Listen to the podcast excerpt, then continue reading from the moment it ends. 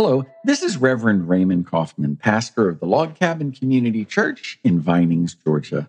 Welcome to our podcast today entitled Room for Silence.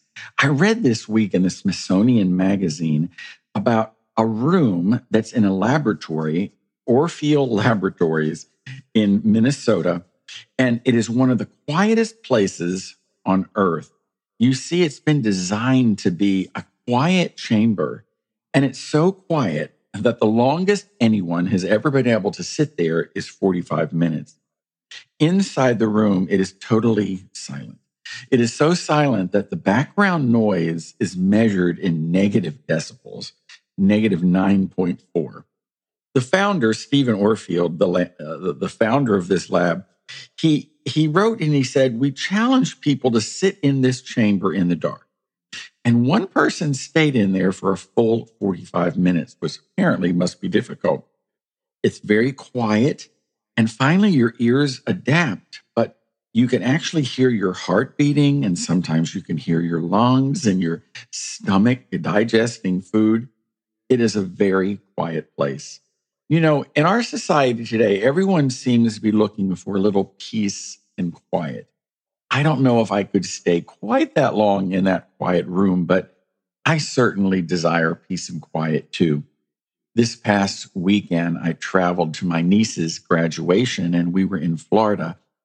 And I took a few days just to be at the beach with specifically with the plan to just relax and enjoy some peace and quiet. I got up early several mornings and walked out on the beach and spent time by the water, just reading and relaxing and meditating and just enjoying some quiet time. It was sitting on the beach, watching the sunset and just sitting out by an evening fire. Those sort of things really were very, very comforting for my soul. And it was just what I needed in a very last few months that have been very fast paced and very busy to sit and to quiet myself and enjoy some peace and quiet. You know, in our world where there often is a, a lot of clamorous noise that competes for our attention, there's something about being quiet. There's a verse in scripture, it's a beautiful story found in First Kings in, in, the, in the Old Testament, 19th chapter.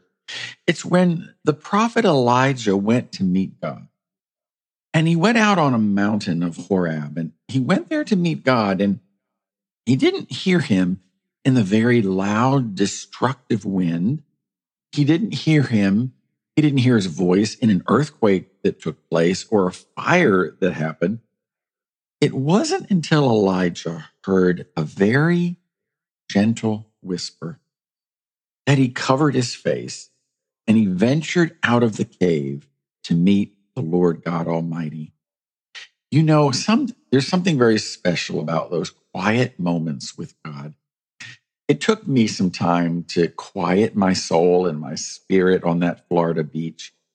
And I imagine for Elijah too, hearing God speak in a very quiet, gentle whisper, you have to quiet yourself in order to hear his voice as well. I'm encouraging all of us this week to take some time to perhaps turn off the television, perhaps turn off the social media put down our, our, our phones and not even listen to music, but just to quiet ourselves.